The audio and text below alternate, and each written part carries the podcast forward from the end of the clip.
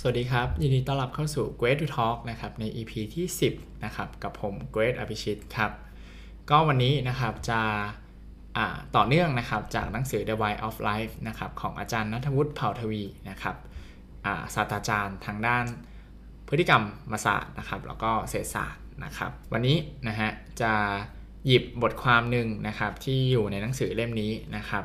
มาเล่าให้ฟังกันนะครับ ซึ่งบทความเนี่ย มีชื่อว่ามนุษย์โลภมากจริงหรือไม่นะครับหนังสือเนี่ยเขายกตัวอย่างนะครับว่าเออถ้าเกิดว่าเราเนี่ยเจอกระเป๋าสตางค์ของใครไม่รู้นะครับตกอยู่แล้วก็ในกระเป๋าสตางค์เนี่ยมีเงินอยู่นะครับประมาณ 3,000นะครับแล้วก็มีนามบัตรพร้อมกับอีเมลของคนที่น่าจะเป็นเจ้าของนะครับเราเนี่ยจะส่งอีเมลไปหา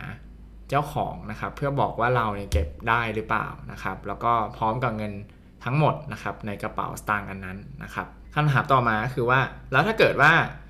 ในกระเป๋านั้นไม่มีเงินเลยเนี่ยมีแค่นามบัตรอย่างเดียวเนี่ยเรายังจะส่งอีเมลไปบอกเจ้าของอีกไหมว่าเราเก็บกระเป๋าสตางค์ได้นะครับในหนังสือเนี่ยเขาบอกว่าถ้าตามหลักเศรษฐศาสตร์แล้วเนี่ยโอกาสที่คนส่วนใหญ่จะส่งอีเมล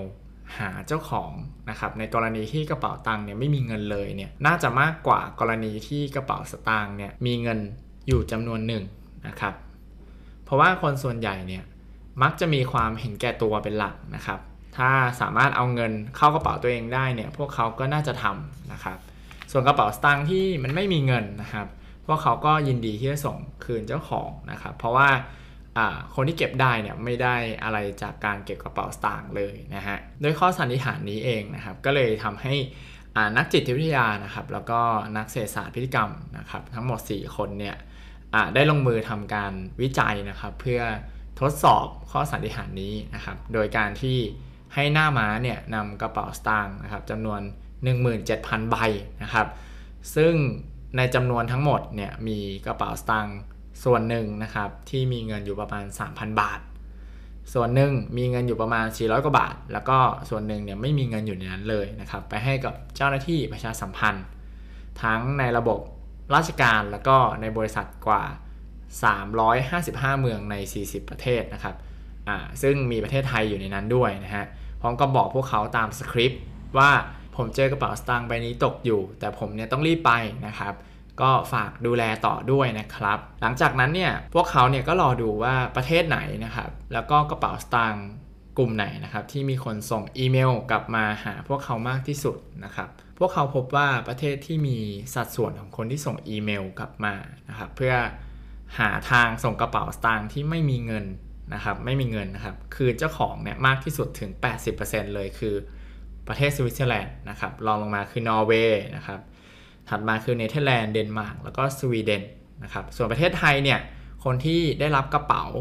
ที่ไม่มีเงินอยู่ในนั้นนะครับ แล้วส่งอีเมลมาบอกเนี่ยมีเพียง 25%เท่านั้นนะครับทำให้ประเทศเรานะครับอยู่ในอันดับที่ 28 จาก 40 ประเทศที่เขาทดลองนะครับ ทีนี้มาดูกันว่าแล้วคนส่วนใหญ่ส่งกระเป๋าสตางค์ที่มีเงินหรือไม่มีเงินคืนมากกว่ากันนะครับ ปรากฏว่าสัดส่วนของคนที่ได้รับกระเป๋าสตางค์ที่มีเงินอยู่นะฮะ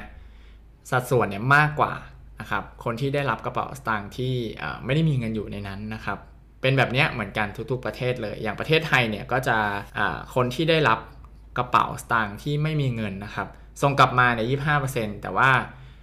กระเป๋าสตางค์ที่มีเงินนะครับส่งกลับมานะครับถึง 39%เลยนะฮะสรุปก็คือไอ้ข้อสันนิษฐานที่ว่าเออคนเราน่าจะเห็นแก่ตัวแล้วเก็บกระเป๋าสตางค์ที่มีเงินไว้เนี่ย อ่าแล้วไม่ส่งคืนเนี่ยมากกว่าจริงๆแล้วไม่ใช่นะครับ สรุปก็คือคนส่วนใหญ่เนี่ยยังมีความเป็นห่วงนะครับคนที่ทำกระเป๋าสตางค์ตก แล้วมีเงินอยู่ในนั้นเนี่ยมากกว่าคนที่ทำกระเป๋าตกอยู่แต่ไม่มีเงินนะครับ แบบนี้ก็อาจสรุปได้ว่าคนเราเนี่ยไม่ได้โลภมากนะครับ อย่างที่นักเศรษฐศาสตร์ทั่วไปคิดไว้นะครับ นี่ก็เป็นอีกบทหนึ่งนะครับที่เอามาเล่าสู่กันฟังนะครับ ว่าจริงๆแล้วเนี่ย มนุษย์เนี่ยไม่ได้โลภมากนะครับขนาดนั้นนะครับ เพราะว่าจากการทดลองเนี่ยเนี่ยก็ทำให้เห็นว่าเออมนุษย์เนี่ยมีความเป็นห่วงคนที่เออเขาทำกระเป๋าตังค์หายนะครับ แล้วก็มีตังค์อยู่ในนั้นนะครับ มากกว่ากระเป๋าสตางค์ที่ตกแล้วเนี่ยไม่มีเงินเลยนะฮะก็เป็นอีกบทหนึ่งนะครับที่คลายข้อสงสัยไปได้นะครับ เกี่ยวกับความโลภมากของมนุษย์นะฮะก็เดี๋ยวเรากลับมาพบกันใหม่นะครับ EP หน้านะครับ วันนี้ลาไปก่อนนะครับ สวัสดีครับ